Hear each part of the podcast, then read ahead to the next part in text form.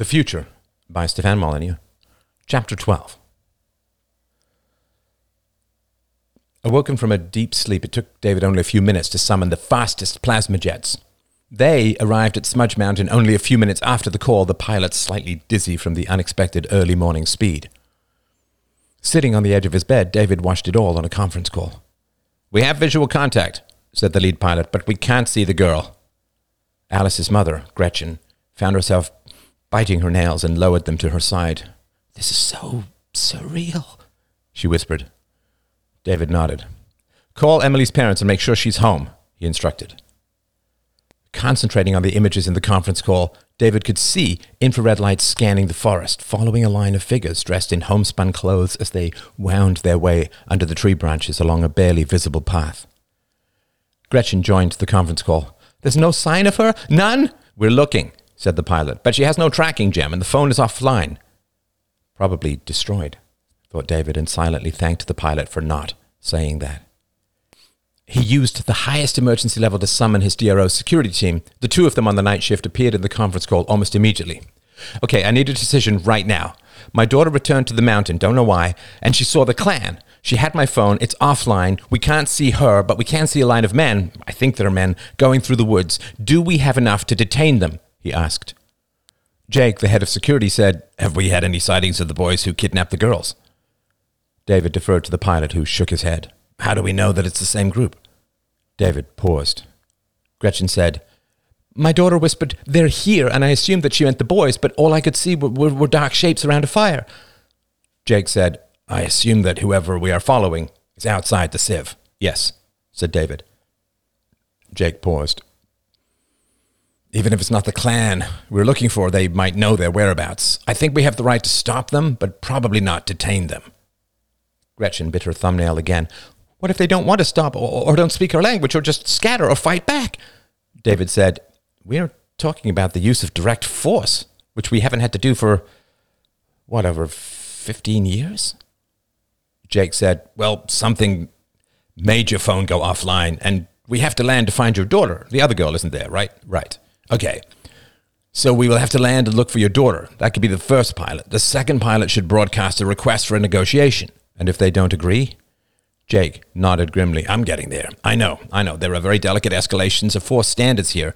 They're not violating the non aggression principle by standing around a fire and, and, and walking in the woods at night. However, they were the only people around when your phone got went offline, and the girl seems to be missing, although she could be standing by the fire right now for all we know.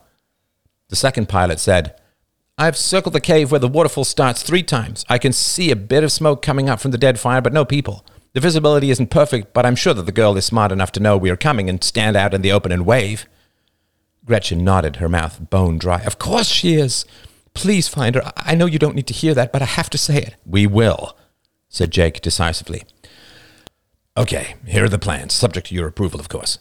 We broadcast a request to stop and talk. If they do that, David held up his hand. I want to be there for that. I can get there in five minutes. Send a jet to my place. Jake paused for a moment, then nodded. On its way. If they stop, we'll wait for you. If they don't, I suggest we throw a force field around them. I don't imagine they can go underground in the woods, so we should be able to contain them that way. Holding them by some time to make sure they talk. Also, if they have if they have your daughter, she will be contained as well. Gretchen said, but, but, but what if they hurt her? Can they be targeted? Jake nodded slowly. That's a tough one. We could certainly target the adults and knock them out, but it's a challenge in the woods to make sure there's no one left who could do her harm. They might have other young girls there or boys about her height with long hair. There's a lot that could. Gretchen throw up her hands. Oh, for heaven's sakes, just knock everyone out. We can revive them or, or pay them or give them, I don't know, a leg of deer or something to thank them for their time. Jake nodded. That's up to David here. There will be an extensive review, of course, from other DROs. I leave it up to him. David took a deep breath. I'd rather not knock them out as a first step. One thing we know about primitive clans is that they're obsessed with status and leveling. If we show our power and superiority, they will almost certainly react with violence.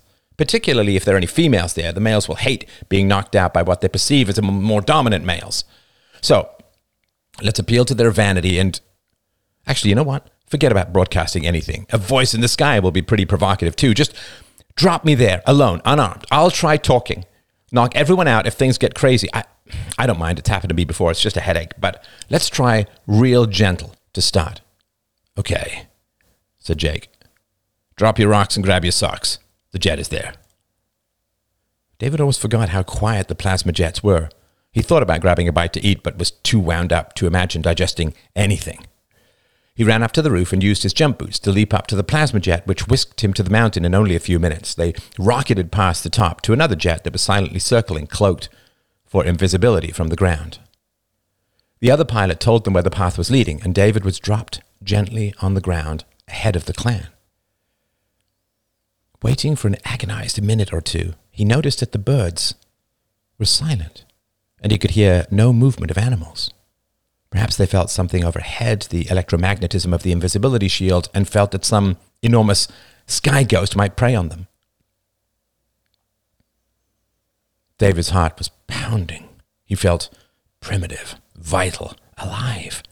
His senses seemed sharpened, magnified. His muscles were engorged, ready to leap and claw. Man, 60 seconds in the woods and my body is right back in prehistory. He heard the footfalls before the dark shapes began to emerge from the tangled undergrowth. A tall man stepped out first. His face was lined and scarred, his forehead broad and grimy. He separated from the dark shapes around him and strode forward. I am Roman. Here's my weapon hand, he said in a strange accent, extending his right hand. David remembered the old custom and clasped the older man's hand in return. I am David. Roman held up his hand and the line of dark shapes stopped. Ask the girl if she wants her father, said Roman, turning and glaring through the gloomy trees. A smudge detached, and Alice ran forward straight into her father's arms. He lifted and hugged her, then whispered into the conference call that his daughter was safe. Roman took a step forward. I assume that you're here to parley, and that needs to be just us. He glanced upwards. None of that mind trickery you got going on in the sky. David paused, evaluating the older man's language and intelligence. He said, Your needs are not the only factor in this situation. I am outnumbered. I need the reinforcements of my friends. The older man considered this for a moment. He leaned forward and pointed towards the top of David's head. Unplug that mind link or whatever you got going on. You can call out if you think you need help. David took a deep breath. I intend no violence, Roman. Roman smiled humorlessly. No one does, until they change their mind. If all that passes between us are words, you have no need of your friends. Your daughter is unarmed, we saw to that, and she came with us voluntarily.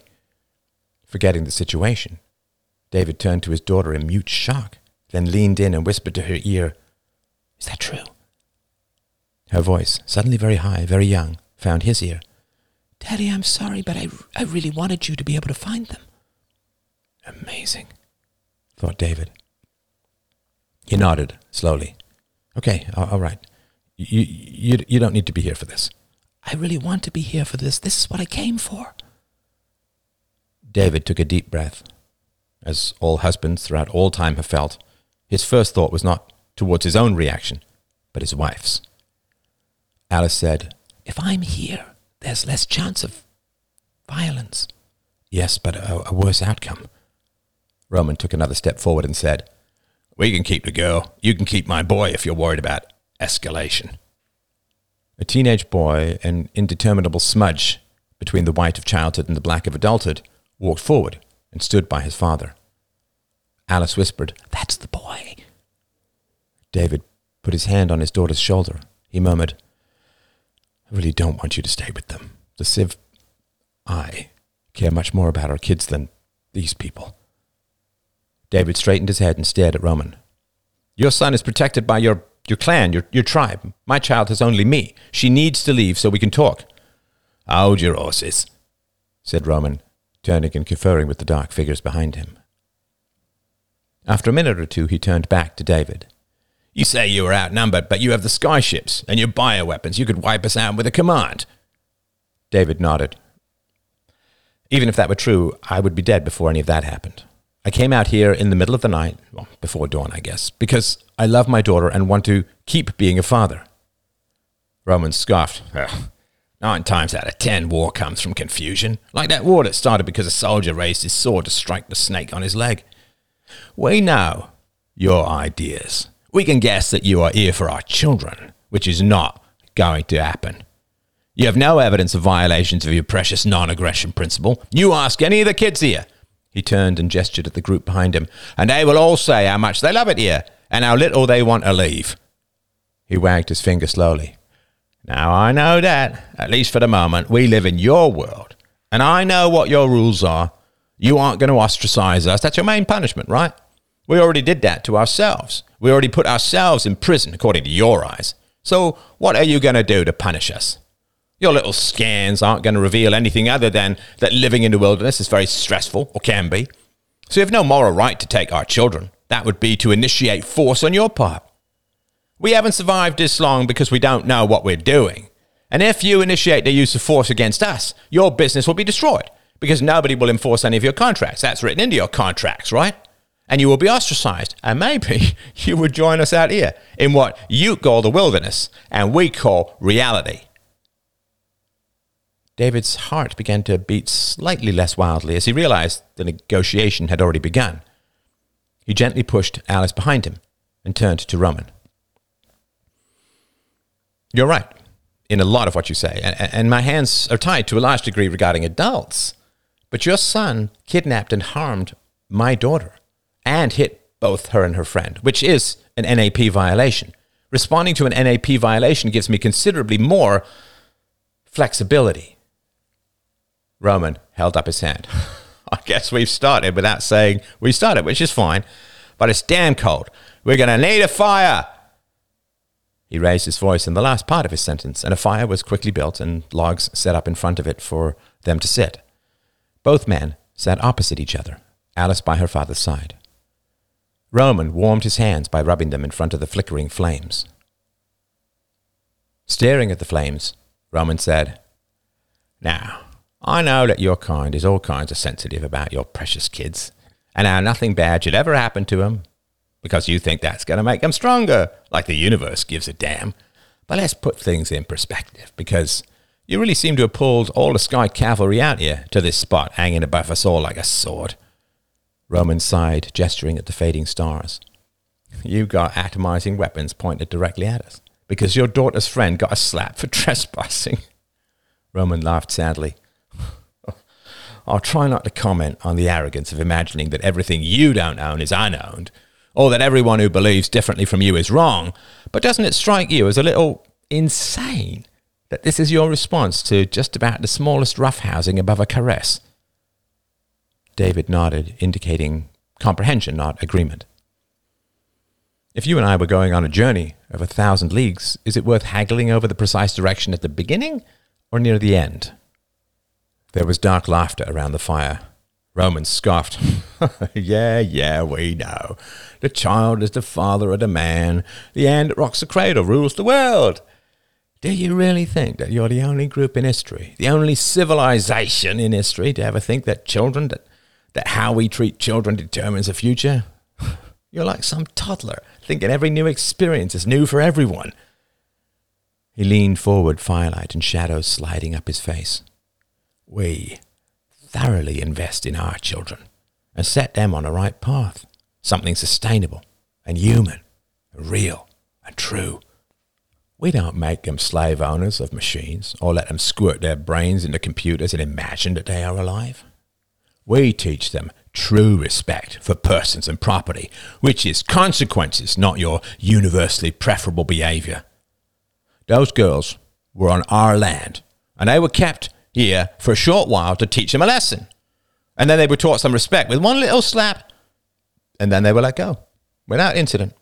There was nothing, really. Nothing, at least compared to what you are doing, which is bringing all your God-forsaken weaponry to threaten our lives over a little consequence. David started to say something, but Roman held up his hand again with a strange authority of habitual command. At the end of the day, your daughter was taught to show some respect for other people's property. And all you are doing is teaching her that she needs a big old daddy and a whole bunch of skyships with deadly weapons pointed at anyone who might be even slightly mean to her, according to her own estimation. You are damn erasing her, David. at the same time as you think you are here because you want to be such a good daddy. David shivered. Can you tell me uh, a, a, a little bit about this group of yours? Roman laughed grimly. oh, yeah. Oh, our people that you call a clan, like 500 year old ghosts with pointy hats. Well, I guess you can say we are just a group of concerned parents. After the cataclysms, you all went the route of treating your children like delicate eggs of the ancient world, Fabergé eggs. He held up his hands and wriggled his fingers, or spiderwebs in some crazy wind. The world went bad, you said, I guess. So we have to banish all badness and all struggle and all difficulty and all reality, we think. And our kids need to be raised in some kind of bubble. Well, I guess most of you thought that way and went that way, and it's been that way for about a hundred years, give or take. But I guess we were a little bit more into diversity, and we wanted to go a different route. And we recognized the basic historical fact, the most basic historical fact, which is that human societies can never survive their own success. Roman took a deep breath and leaned further forward. All these empires, all throughout history, hundreds of them. What do they do? It's always the same. Some warlord or general bastard captures a bunch of lands and people and imposes some rule of law or paper shuffling order, and peace flourishes for a time. Then everyone gets lazy and soft and mercantile. He almost spat out the word. And the elders get lazy and greedy and stupid and obsessed with money and status and power. And no one wants to go into the army. And women don't want to have kids. That's you too, you know. And then everything collapses because there are tougher people out there in the world and they just ran you over, run you down. I guess you can say that we are a group of concerned ex citizens who just got a little sick and tired of this and the stupid cycle of history. It's kind of like when they used to have a lottery. I don't know if you still do. And you offered someone a couple of bitcoins, but with the certain knowledge that it would most likely destroy all their relationships and they would wind up broke and in jail. a devil's bargain if ever there was one. Well, mankind, God help keeps getting offered all this wealth with the certain knowledge that we'll all go to hell and take them with it. And everyone just keeps grabbing this burning bar of civilized gold that melts their hands right off. It wasn't hard to see where Roman was getting this analogy. He kept waving his hand slowly over the flickering flames. David was rather struck by the oddly educated manner of the older man. He opened his mouth to speak, then closed it again. Roman nodded slowly, staring at the flames. We're tired, I guess. Tired of this cycle. Tired of this manic depressive crap storm. We start in the woods, we move to the cities, we mostly end up back in the woods, while wolves eat the rest who starve in the shadows of the broken buildings. None of us can survive our own success. I don't want the gold if it breaks my back. We don't want the computers because we're human freaking beings. We are supposed to face nature and wrestle for survival. He raised his eyes and stared straight at David. You know, he murmured. You're all going to end up back here anyway. We're just ready for it now. David swallowed, an ancient chill of fear circulating in his bloodstream. How. How do you treat your children? Roman pursed his lips. Like they had a future, as they are. We teach them that the universe owes them nothing, that you have to wrestle for everything you want, that age and wisdom have real value in a world with less change. We put them to work early to make sure that we continue to want to have kids. You all educate them forever. They're too expensive for your society to continue. You're dying out for sure. We are harsh because nature is harsh, as it will be to you too when your society fails and the robots die. Roman laughed suddenly. It's kind of funny when you think about it. You think we are being mean to our children. We think that you are being unbelievably cruel to yours. Roman gestured at the trees, silent, and still, in the dawn light. He murmured, In ancient Rome, that's why I'm called this, the city went from millions of inhabitants down to a few thousand in a few months. Where did they go? They were all raised in cities. They expected running water in every building, no predators, easy food, arguments and debates and literature and slaves and politics. They could wander down to the market and sell words for food. Have you ever tried talking a dead tree into giving you fruit? That's how insane it looks to us. And all these pipes and aqueducts and slaves and swords that the city Romans could not see were all keeping them afloat in a mad dream. He snapped his grimy fingers. And then it all ended one day, as it always does. And there was no food in the market and no water in the taps. And what did they do? Well, they sat on their asses, most of them, and waited for help to arrive. and they were raped or killed or enslaved and as the word of this began to spread, people grabbed half a loaf of bread and ran out of the city into the woods.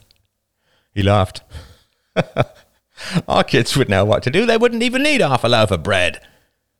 So these Romans, these soft and stupid city folk, they try to plant themselves like seeds in the land, but there's no point planting a fruit tree when you're already angry. Maybe they went to farmers and begged for food, but the farmers didn't need them. They already had all the labor they needed, and the soft handed city idiots knew nothing about farming. They had no muscles or calluses or discipline. so what happened to them?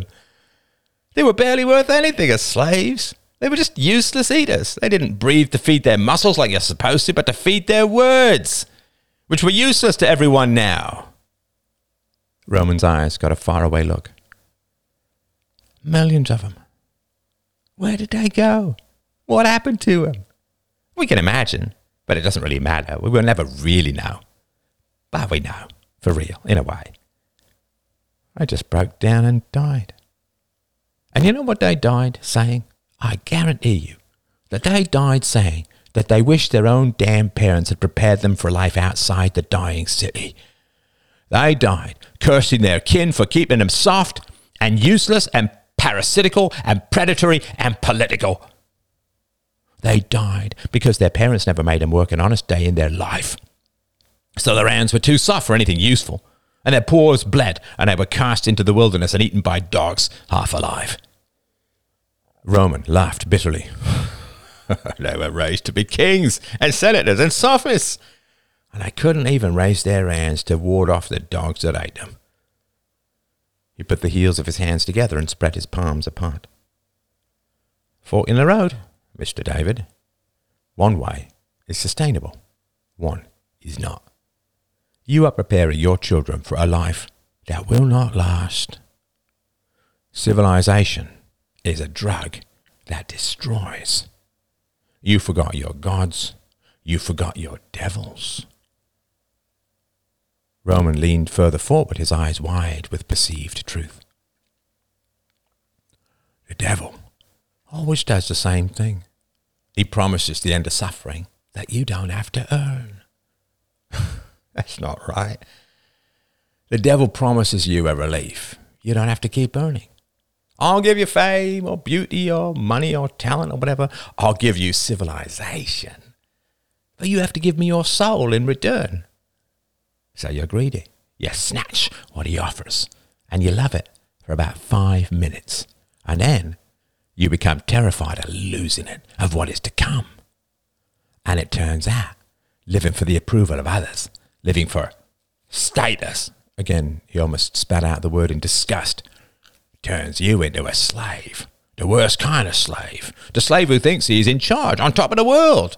The slave trapped in a palace because you can break out of a prison, but you can never break out of a palace. The slave trapped by his gold, his fame, his fans, his greed. Everything you get that you do not earn with your own hands, you live in fear of losing. And it's a rational fear because you will lose it. Civilization is a palace built by others, better than you, better than me, perhaps. And it always comes crashing down because animals can only escape predators and hunger by living in a zoo. But zoos drive us mad because we are nothing if we are not striving. Roman gestured. Alice, stick yourself out from behind your daddy. If we all disappeared in the next minute and you were left here alone, how would you eat, huh? How would you sleep to be safe from predators? How would you build anything? Would you know how to stay alive? This is how we evolved. This is it. This is natural to us. This is where we belong. You have people in your world who haven't seen daylight for a year. They've been eaten alive by your VR helmets. It's artificial insanity. Here, if people see things that aren't there, we know they got mad. For you, it's a way of life. Safety is madness. Privacy is madness. And universality is madness too. David started, What? Roman leaned forward even further. You heard me. Universality is madness as well. You got two ways of looking at the world biology or morality. We are animals. We are mammals. And all animals evolved through biology. The tribe, your family. You drop a rock in a still lake, the waves are high, and then they flatten out. That's care. That's concern. That's life as it should be. Family. That's all that matters. That's evolution. That's why we're here. That's why we are who we are. Look at you. You came all the way out here because of your daughter, but you're staying here, putting your life at risk, you think, because of our children. What do you care about our children? What do I care about yours?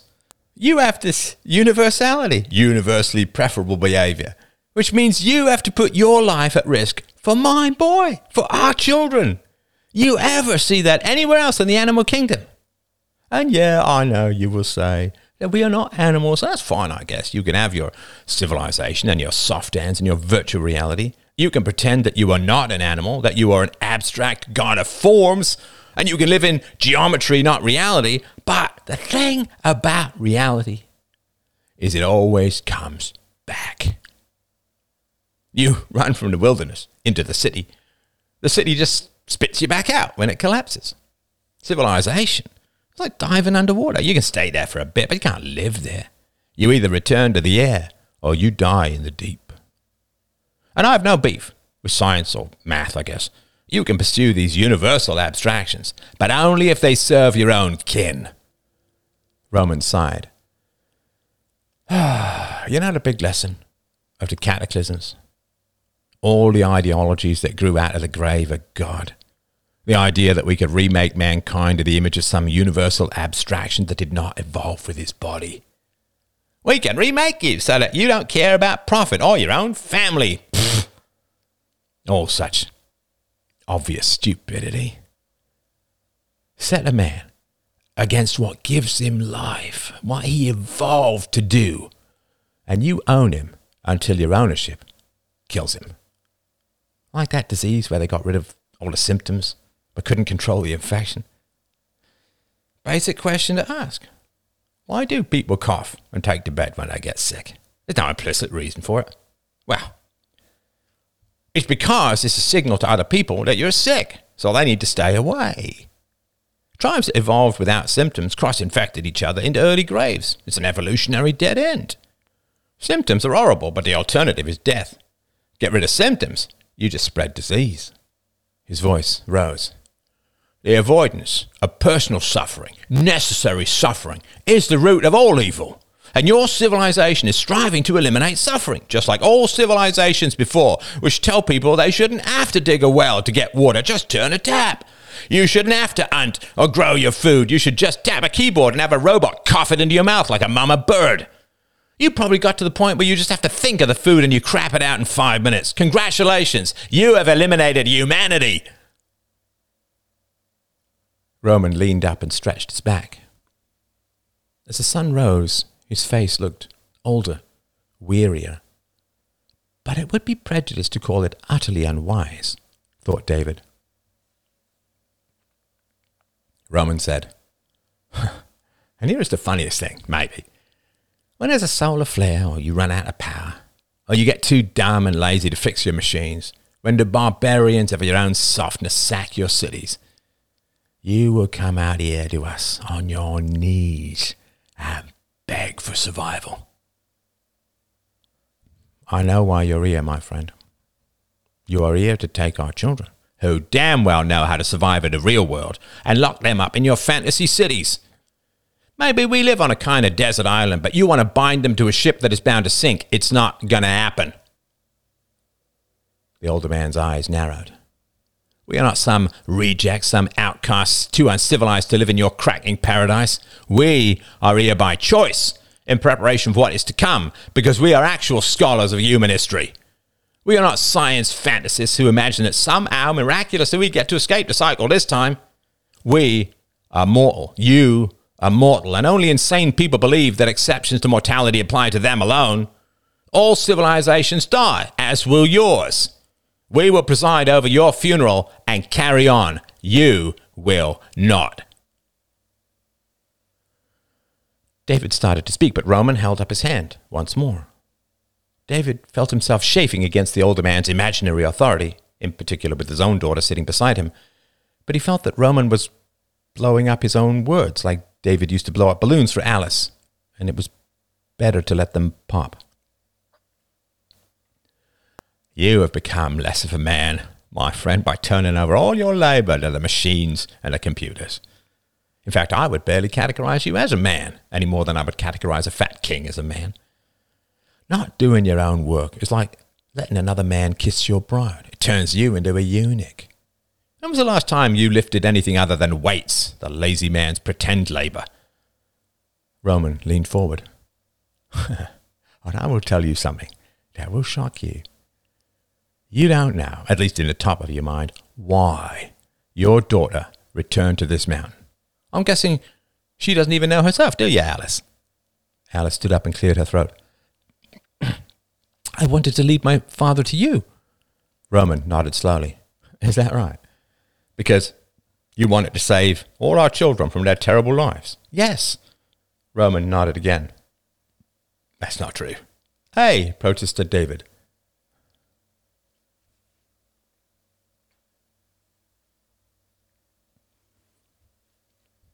Roman nodded again. That's not true. Hey, protested David. The older man shrugged. I'm not saying the girl is a liar, but what she is saying is not true. He paused for a moment, rubbing his chin, and the sandpaper sound of stubble drifted across the early morning air. She came as bait. That's what she says. And she didn't tell you because she knew you wouldn't let her come. But none of this is true, not in any real way. David scowled. Stop talking around the issue and just tell us what you imagine. Alice, you know we don't have any technology, or at least you don't think we do, right? Alice didn't know whether to nod or shake her head. I don't think you do, she said cautiously. Roman grunted with evident satisfaction. Hmm. So if you were coming to the mountain as bait, and you know we don't have any remote viewing crap, then we would have had to have someone nearby, watching the mountain to see you come and some way to communicate with the rest of us. So we must have been close by for your plan to work. But if we were close, you didn't need to come as bait. You could have just told your daddy that you thought we might be watching the mountain to see if you would return. So it's a pretty story, but it's not true.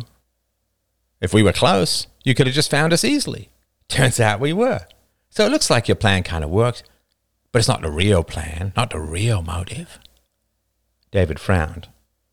The older man's words were a kind of maze, but it did vaguely feel like they led somewhere.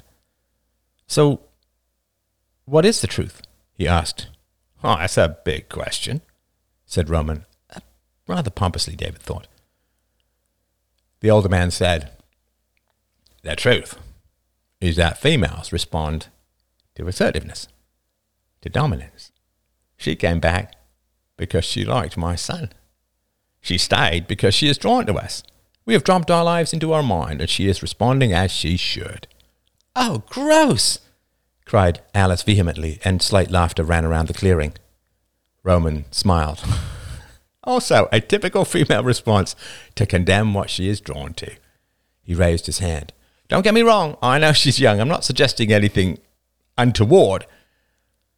But this is your problem, and I say this man to man, father to father.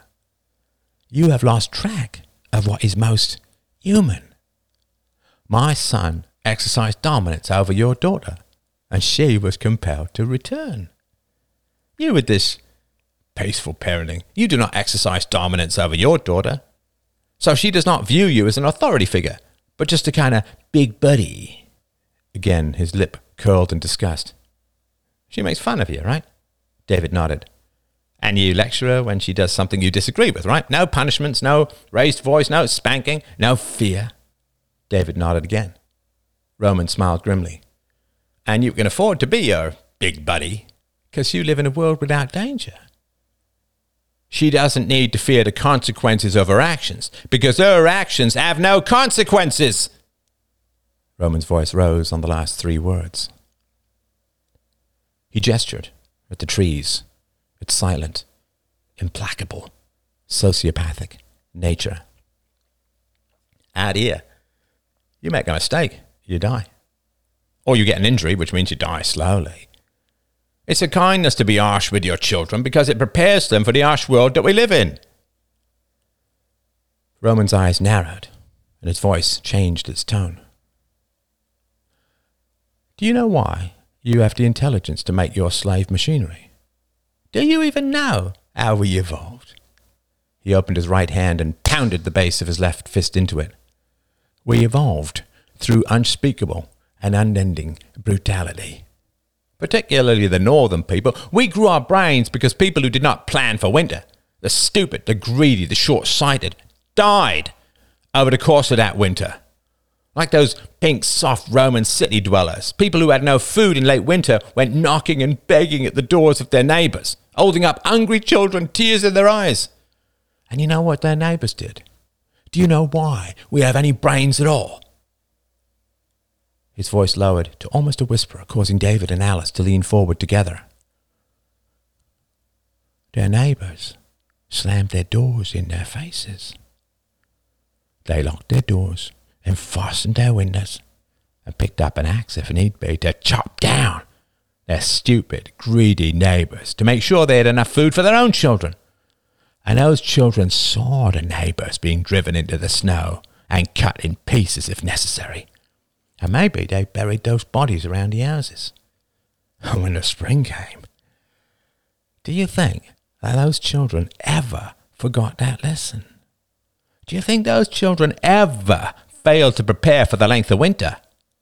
Do you think we would ever have evolved the intelligence and forethought to make the machines that make us lazy if our ancestors had not lived like us rather than you?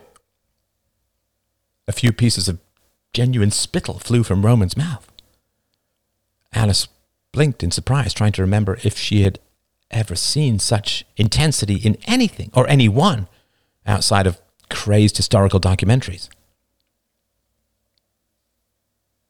Roman said, And you have taken all these brains, the product of hundreds of thousands of years of blinding suffering and harshness, and you have turned them into unsustainable laziness. And when your daughter saw my son, she realized that she was seeing a true male for the first time in her entire life. A male who hit a child, cried David, and immediately regretted it because it seemed or felt like a very weak move. Roman nodded. Yeah, I heard about that. Do you know why we hit our children? Because out here, the non aggression principle doesn't work with cold or bears or wolves or a slipped axe or, or a broken leg or a twisted ankle or fire or hunger or boiling water or an infection or another tribe. And yes, your eyes will widen, but we are not alone out here. There are lots of eyes watching your Civ circle the drain. He took a deep breath, exhaled slowly, and pointed a forefinger at David. I want you to think of something. Again, father to father. Imagine that these two girls had surprised a pack of angry wolves up on a mountain, or a cougar, or coyotes, or a family of bears. And imagine that this guardian robot thing had failed, or had been bitten in two by a predator. Imagine everything that your civilization shields them from had broken through and was staring them down. With blinding speed, Roman picked up a rock, turned, and threw it directly at his son, like an ancient parted sea, everyone leaned away from the rock. His boy caught it deftly. Roman smiled and shrugged. no worries here for us. My son alone might not win, but as sure as hell would be a fair fight. Your girls will be eaten alive because you have disarmed them with safety and never go screaming into the mouths of the beasts. We imitate predators here because the world is a predator. And you sit in your robot zoos and judge us for being deficient when you came from us? We gave birth to you. Our harshness gave you the brains that you rely on to escape consequences, to avoid nature and reality. His lips curled. The Civ is a tumor, like all civilization. It is a success we cannot survive as a species. It grows, surrounds healthy cells, and kills the host. It is a devilish temptation for comfort at the expense of survival. You would be nothing without us. You are our children. And we, as your parents, get cast into the wilderness and damned as evil when you survive only on the intelligence we grew in you? Are you finished? The low rent power play phrase tempted David, but he resisted. He and Roman stared at each other for a full minute, their breath fogging faintly in the morning air. It hangs in the balance, said Roman slowly. David took a deep breath, his mind spinning with the unexpected volume of information and arguments coming from the older savage? No, not a savage, but a cunning mammal. David suddenly wished his daughter was far away, not because he felt that she was in any imminent danger, but because matching wits against the leader of the clan suddenly felt astonishingly challenging. He was so used to negotiating in a framework of common beliefs that conversing with someone outside the ideals of the Civ seemed impossible, like, like debating someone in a language you do not share. Philosophy is supposed to be universal, but this man, this tribe, reject universals. How are we supposed to have a discussion of values? When the only thing they value is survival. David considered for a long moment. He could sense that Roman approved of taking the time to collect your thoughts. David suddenly suspected that the surprisingly deep insights of the older man grew from the deep soil of long, cold leisure. What if he cleared his throat? What if the Civ is sustainable? Roman snorted. What if? What if? What if wolves turn friendly and we can drink sunlight and I'm the only man who can live forever? what if? It's like the silly drag of fairness that always brings down civilization. Fantasy and resentment is not a survival strategy, my friend. No, I understand what you mean, said David evenly. I know I sound like all of the thinkers who ran society from the 19th to the 21st centuries? What if central planning works better than free markets? What if we can stop being tribal? What if men and women can be exactly the same? I know. But you do have to be fair according to the evidence of the census. We've had a hundred years or so, and wealth has gone up five times. We've extended life by half a century. Crime is virtually non existent, debt virtually unheard of, disease mostly eradicated. We've achieved more in the last century than any other period in history. In, in all the past empires or, or civilizations, you could clearly see the seeds of destruction sown for hundreds of years. But you understand that sometimes riddles do get solved in human history. After the end of slavery, the greatest advance prior to the modern age, no one seriously suggested bringing slavery back. There are advancements that bring us to a higher plateau. And that doesn't mean that pride comes before a fall, or we are Icarus with wax for wings. He didn't have wax for wings, muttered Roman. David waved his hand. I, I know, you get the point. I didn't interrupt you when you made an ambiguous or incorrect statement. Let's focus on the flow of the conversation. I get the argument that civilization stops evolution, reverses it in many ways. I get the argument that comfort leads to laziness, that hard times lead to strong men, strong men lead to good times, good times lead to weak men, and weak men lead to hard times. I've studied all of that. Everyone has who claims to be civilized. The basis of the modern world is a deep understanding of everything that went wrong in the past. I suppose there are two types of men those who believe that improvement is delusion those who believe that giving up is a form of cowardice. He paused, seeing how his shot across the bows of Roman's not inconsiderable vanity was received, but it passed the older man by without comment or reaction. David stood up, massaging his lower back, unused to sitting for so long. The rising sun beamed through the trees, stretching long shadow branches across the clearing. What do you know about the history of the Civ? I know it as it is now. Not much about how it came to be, other than as a reaction to the cataclysms. David nodded. I will keep it brief.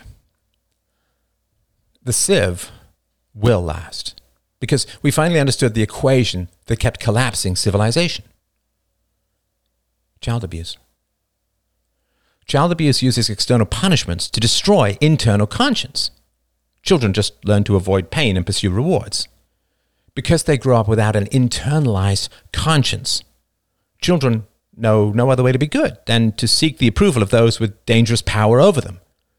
In other words, child abuse creates a power vacuum, a moral vacuum, really, in the minds of children and adults. So they don't know how to be good without being told, ordered, violated. A child who has a conscience, who is good for the sake of goodness itself, doesn't need an external authority that punishes and rewards in order to pursue virtue.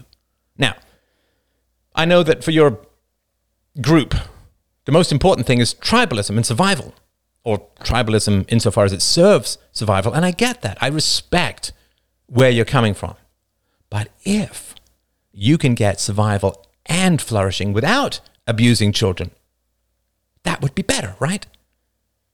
David held up his hand. But before you answer, I know two things. First, that you don't believe that, or at least not yet. And second, that you believe we are abusing our children by sealing them up in, what, robot prisons? By taking away their ability to survive in this raw world that you live in, we are harming them while you are preparing them for the harsh world that is. I get that. But just let me make the case anyway, since a lot does hang on this discussion peace or war. David began to pace back and forth.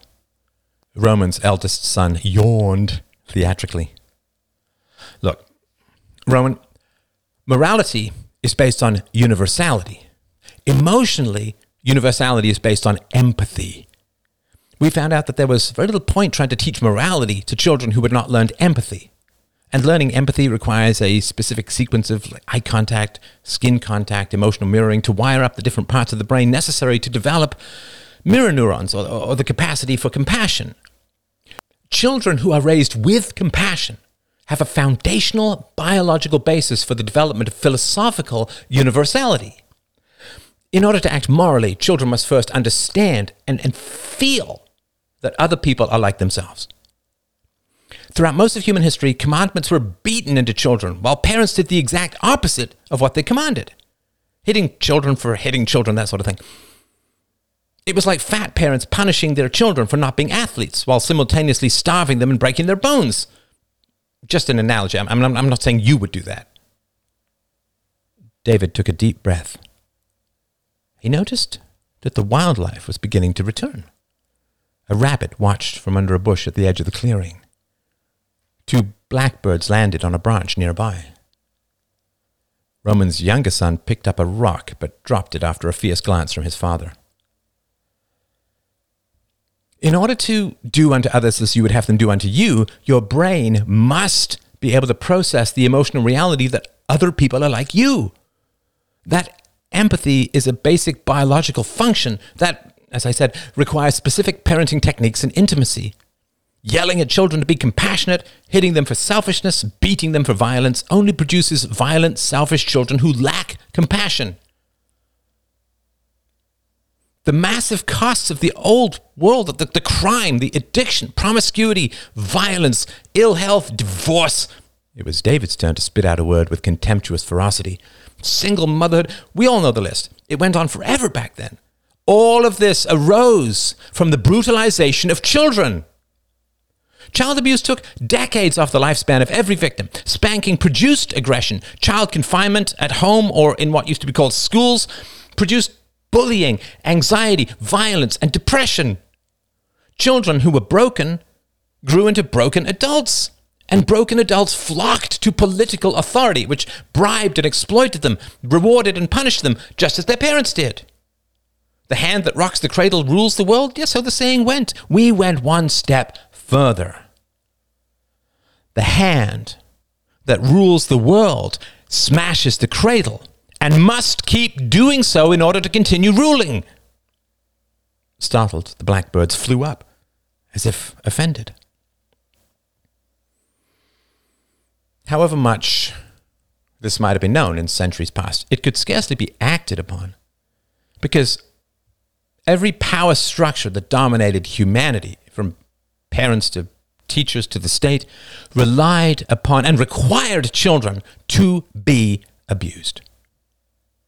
Any mere individual who tried to expose and push back against this abuse was targeted by all of the people in power who profited from smashing up children and was attacked and excluded from society.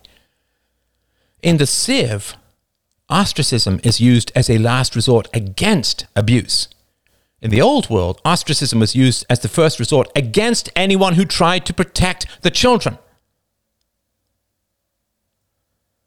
This bigotry against children is as old as the species we share. In the 21st century, a, a, time of mass hysteria against all forms of perceived bigotry, not one statement was made in the general media about the bigotry against children. The obvious word for it, childism, didn't even exist.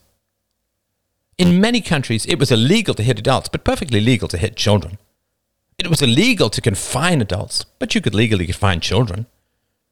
It was illegal to withhold food from adults, but you could half starve children. It was, of course, illegal to sexually assault children, but the practice was so widespread that at least one in three girls and one in five boys were sexually assaulted as children. People were so ignorant back then that they didn't even realize that just about everyone who wanted to drive the fathers out of the household did so because they wanted to abuse the children of single mothers. Children of single mothers were over 30 times more likely to be abused than children with fathers around. Driving fathers away was the essential project of the abusers. and the children were given no say in their schooling. Their parents were forced to pay, the state forced them to attend in most places, and they had almost no recourse to bullying from teachers, fellow students, staff. Government schools were hotbeds of physical and sexual abuse and exploitation. And very little was done to stop this because the society was set up so that children were explicitly denied their role and voice in the world. Who listened to them? Politicians didn't care about them because they could not vote. Teachers didn't care about them because they got paid no matter what. And the culture created a strange cult of parenthood so that even victims of rampant child abuse were herded back to their abusers by a society desperate to cover up its endless crimes against children. There were a few people who reminded adult victims of child abuse that they did not have to spend time with their abusers. But in the usual 21st century habit of projection, those people were attacked as cult leaders and driven from society to protect the abusers who ran everything, or were required by those who ran everything. Society evolved on child abuse. It could not survive without it. After the cataclysms, when the sadists who virtually destroyed the species, hell, the planet, had been exposed. And people finally understood that we had accumulated too much technological power to be ruled. The problem of violent hierarchy, parenting, schools, the state, was finally attacked at its root. And some of the studies and arguments from the old world, which had survived, served as a blueprint for outgrowing the brutal hierarchies of history. In a sense, prehistory was the childhood of the species. The old world of the 17th to 21st centuries was the unstable puberty, the cataclysms, the violent teenage years, and the modern world is the final adulthood of mankind. In order to bow to authority, you must be raised to be afraid of authority. That is the job of parents and teachers paid for and protected by the state. We found the most remarkable, yet most easily predictable thing. which was that when children were raised peacefully, we had no need of politics, no need of the state, the state which had always destroyed the societies it was supposed to protect. It was David's time to lean forward, and he felt his daughter's soft hand on his left shoulder. So, Roman, you have it precisely backwards. And here's where the conversation becomes confrontational, which I accept. You aren't harsh to your children because the world is harsh. You need a harsh world in order to justify your harshness to your children. The Civ is not just built on peaceful parenting, the Civ is peaceful parenting. Not even two sides of the same coin, they are one and the same. Why do you live out here in this harsh wilderness? Your need is emotional, not philosophical. You need the Civ to be on its last legs so that you can justify your emotional need to abuse your children. And I'm going to say it because you have said it to me, which sounds petty, but you opened the door to this kind of criticism. David gestured at the silent trees, the circling blackbirds, the rustle and creak of wind through the leafy boughs. These woods are not the future of the Civ, but the primitive prehistory of us all. You have based your identity on ruling this tribe, on being the chief, which means that you need the tribe, you need the hierarchy, you need the obedience, which means that your entire ego is dependent upon the abuse of your children. Now, you project that need to abuse onto me, onto the fathers of the Civ, because we reason with our children and do not use our accidental size and age and strength as a substitute for rational parenting. You bring your children out here in order to bully them, and then say that, oh no, it's not me that is bullying you, my child. I'm just preparing you for the bullying of nature. But who is responsible for bringing them out here, for keeping them out here? You, Roman. David gestured at the tribe. You, these parents, and no one else. David turned to the grimy, frightened children of the tribe, staring at him with wide eyes and hanging mouths. Why are they here? The one thing we know is that they are abused when they are here. And you yourself said that the abuse occurs because nature is abusive and you are preparing them to face nature. This is why you need to say that the Civ cannot last. Because if it can last, and the only reason that it can last is because of peaceful parenting, then you are just a violent man out here in the woods beating his children. You are not a noble savage. You are not a historical warrior. You are not a protector of children from the softening disasters of a machine based civilization. You are not a natural philosopher of the original man. You are just a guy who has dragged his children out into the woods so he can beat them. Or worse, which I will not speak of for lack of proof, and for the presence of children here. David just let his passion flow. He had made arguments for peaceful parenting at conferences in the few remaining statist countries, but his words had never sounded as raw as here, as looming nature ate up his syllables. You are just a guy with a stick and a fist and terrified children. You know a fair amount about the Civ. You know that we have no wars, no prisons, no crime, that we are wealthy and powerful and secure and happy. You've studied history. You know that the fall of a civilization is foreshadowed by hundreds of years of very clear indicators. From the accumulation of centralized power to the importing of foreigners hostile to the core beliefs, to the corruption and degradation of the currency, the state subsidized hyper egalitarianism of the sexes, the reliance on public debt and the ever increasing propagandizing of the young, the destruction of the nuclear family. We went through this a hundred times in the past. It was always the same. And you claim to know history, but you look at the Civ and claim that it is tottering, that it cannot last, that you are protecting your children from our, what, decadence and, and laziness and softening. But you, who claims to follow nature and reality and truth and is desperate to be harsh to your children because, oh, nature is harsh, the truth is harsh, and reality is harsh. How harsh are you willing to be against your own delusions? We are not failing. We are not softening. We are not on our last legs. We succeed because we protect our children. But you only think you succeed because you destroy yours. He did a possible imitation of Roman's odd accent. Oh, but we are harsh to our children because we want to protect them from the wolves and bears and lions. What about your beliefs, old man? You were raised so harshly that you can take on bears with your bare hands. Can you face down the predators of your own false beliefs? Don't make a mistake, or ye shall surely die, you cry. Well, Roman, what if you have made a mistake?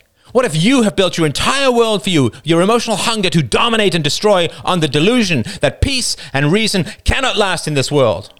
That you are the future and we are the tottering past? David's voice grew almost gentle. oh no, my friend. We are the future. You are the past, and we cannot coexist. You are out here breeding criminals and, and brutalizers, while we use our peace and plenty to raise civilized human beings. I was raised in love and, and peace and reason and wealth. I have mirror neurons. You have a void where your conscience should be. Although you attacked my child, I will save your children because I am involved in all of humanity and I cannot be dominated or humiliated into deferring to a child abusing savage in the woods. David took a deep breath. In his passion, he had cast aside all restraint and knew that lives now hung in the balance. He had been surprised at the depth of emotion that arose in his chest. Then he realized that he was facing an ancient enemy, only detectable by his deepest instincts. It is not that he is wrong that is the problem. It is that he defines everything that is wrong about him as a virtue which seals his actions in inevitability. Free will only allows us to choose what is good, to define what is good, once we have chosen or defined our course is set. We can choose where to build the train tracks, but we cannot choose where the train goes after the tracks are done. He has set himself up as a virtuous leader whose virtue and leadership depends entirely upon the destruction of children. A tree must be broken and reassembled into a house. Children must be broken to be reassembled into followers, his followers. And now I have called out his leadership and his virtue and his authority in front of his tribe and his child or children, I assume. There is almost no greater provocation in the world of mammals. David could see the shifting clouds of suppressed emotions chasing each other across the older man's stony visage. He found himself impressed against his will by Roman's superlative self control. After a full minute, Roman spoke. Real men do not submit to each other. It seems that you want to make this a war of wills and dominance. He flattened his hands and pushed his fingers together horizontally. Like two pieces of paper being pushed together, one ends up going above the other. He raised his voice. This is not a battle of wills. I do not demand that you submit to me. I assume you do not demand that I submit to you. We are not animals, we are men, and we can reason. You are calling me evil. I am calling you weak, which is the same as evil in the real world. Weakness draws evil and cannot protect its own offspring. Your weakness was to send your children out to the wilderness, guarded only by floating and failing metal. My evil is to protect my children from destruction by making them strong. You are like the crazy mother who keeps her children away from germs so that they die the first time they sicken Roman pursed his lips in a stern frown. Ah, but these are abstract issues. The past is a myth, the future a delusion. You and I can make anything we want out of current patterns to justify our respective views. Your skyship hangs over us, ready to strike. He raised his finger and pointed at David's chest. You would hold us down with ropes and take our children away. He raised his finger and spun it. We would fight to the death to hang on to our precious children, our future. We would take nothing from you, but let time and the decadence do its dirty work. You will come and threaten us, kill us if necessary, to take our children. Children who, by your own definition, cannot be integrated into your society. You will take them for what? To try your programming to force them into the decadent pacifist cult of the Civ, which you will fail at, we both know this. So then what? You have taken them from a life they love, the only life they know, taken them away from all the skills that make them a human, and put them in a cage in a city. Again, he almost spat the word. You will take them like the ancient rulers took the natives from the New World and paraded them in bamboo cages for the kings to poke at and feel superior to. What you cannot coexist with or integrate, you must destroy. Roman turned his back on David and spoke to the silent, waiting clan. The wide eyed children edged closer to their parents. This man says that we are beyond redemption and that trauma, the trauma of learning how to survive, man versus nature, as we evolved, as is natural, destroys our souls. He will take our children, he will program them, indoctrinate them, try to change them into himself, all in the name of progress, virtue, of compassion, and a non aggression principle, their God of reason as they imagine.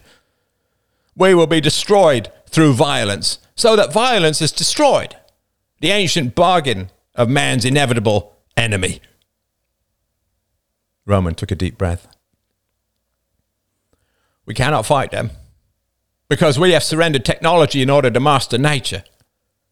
Their weapons can destroy us. The only restraint is their need for pacifist self justification. They need their justification in order to destroy us. But we shall show them reason despite their targeting from the death ships above. My friends, my companions, my family. Do you trust me? The sun was far over the horizon, scaling its light up through the threaded branches of the trees. And in a strange illusion, the heads of the clan were illuminated, but their bodies were not, turning them into still candles. One by one, they nodded. Roman turned to David. All right, he grunted. Show me. David blinked. What? Roman shrugged. You say that you have mastered history, broken the cycle? Show me. You mean on, on a screen? Roman laughed. Already you are failing. No! Take me in a ship and show me your world. You're an empiricist. Let me judge for myself. David paused. That is kind of an open ended bargain. How will you know? Civilization always lacks certainty. you might learn from me. Join me out here. I will know. David sat down heavily, rubbing his face. So I take you to the Civ, you look around, and what if you approve? Then we will join you. David laughed involuntarily. Oh, come on. Look at the sacrifices you've made. For how long? Who knows? You're just going to, what, jump out of the woods and join me in a jacuzzi? Oh, what? Doesn't matter. Sorry. I give you my word. Your, your word is if you think the Civ is sustainable, you give up the woods? Roman gestured at the clan. We all do, don't we? Various nods. David said, And if you end up thinking that the Civ is unsustainable or, or, or wrong, bad in some way, then you leave us in peace. Done. The word was out of David's mouth before he even thought. Appalled at his own impulsiveness, he added, We will need to get this in writing, of course. Roman smiled. In blood? Of course.